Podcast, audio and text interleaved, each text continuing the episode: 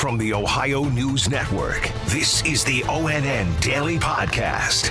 It is Monday, June 24th, 2020. From the Ohio News Network, I'm Daniel Barnett. Ohio's top Republican and the commander in chief took very different public stances yesterday on the topic of COVID 19 testing. Yolanda Harris has the story. We really want to encourage uh, people to go out and, and, and get tested. Therefore, we test, we're going to have more cases. By having more cases, it sounds bad. President Trump said he was not joking when he claimed he told officials to slow down testing for COVID 19.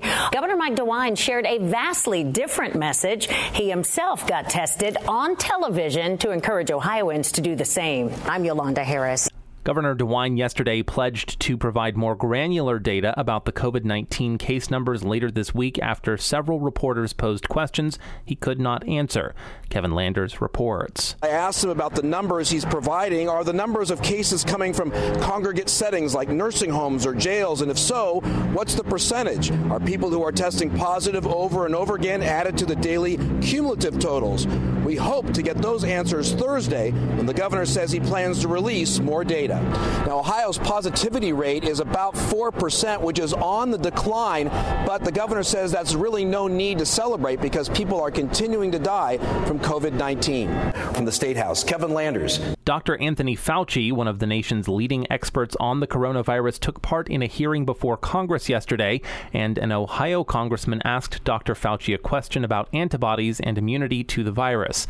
Representative Bob Latta serves Ohio's 5th District in Northwest Ohio. Would you further explain how an infected individual develops antibodies and how long those antibodies remain effective in fighting off the virus? But let's assume you have a good test. Whenever the body gets confronted with a virus and recovers, even when they don't recover, the body is stimulated to make antibodies. We don't yet know the relationship between the type of antibody and the degree of protection. Some people receiving unemployment benefits in Ohio will have to pay back the state because they received too much money. Tracy Townsend explains. Director Kimberly Hall of the Ohio Department of Job and Family Services talked about what to do if you are in that situation. First and foremost, you have a right to appeal. So when you do file an appeal, it kind of slows down the timing for the need to begin making those repayments of the overpayments. Along with applying for an appeal, you can also ask to be put on a payment plan to make it a little easier to pay that money back. There's also an option to deduct the money from future unemployment payments. I'm Tracy Townsend. Dozens of Ohio daycare center owners and operators are taking the state to court over the COVID 19 restrictions. Their main argument is the limit on how many kids each center can enroll. Under the current order, the ratio of preschoolers to staff members is 9 to 1 instead of 14 to 1. It's also 9 to 1 for school aged children, and normally it's 20. Right now, only 9 kids can be in one room at one time. A judge is expected to make a ruling in this case this week. Vice President Mike Pence will be in Northeast Ohio tomorrow, but Governor DeWine, a fellow Republican, will not join him.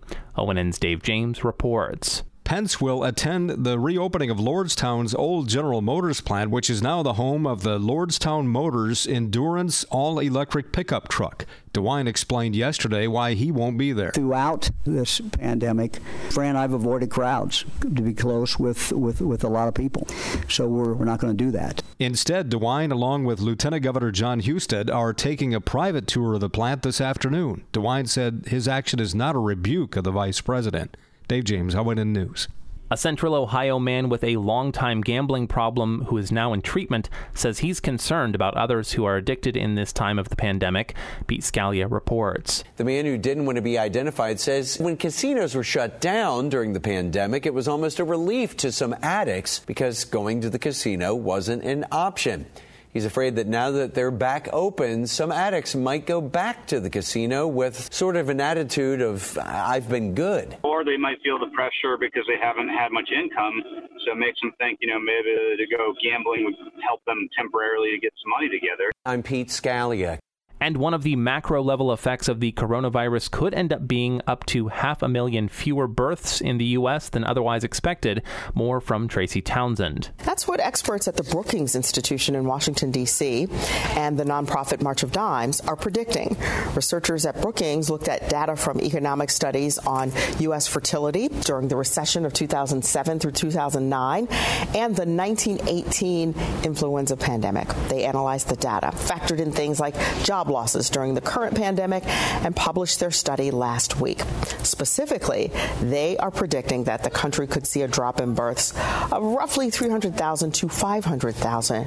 I'm Tracy Townsend. Special thanks to our affiliate station WBNS TV in Columbus for their contributions to today's newscast. I'm Daniel Barnett from the Ohio News Network. This has been the ONN Daily Podcast, a production of Radio Ohio Incorporated on the Ohio News Network.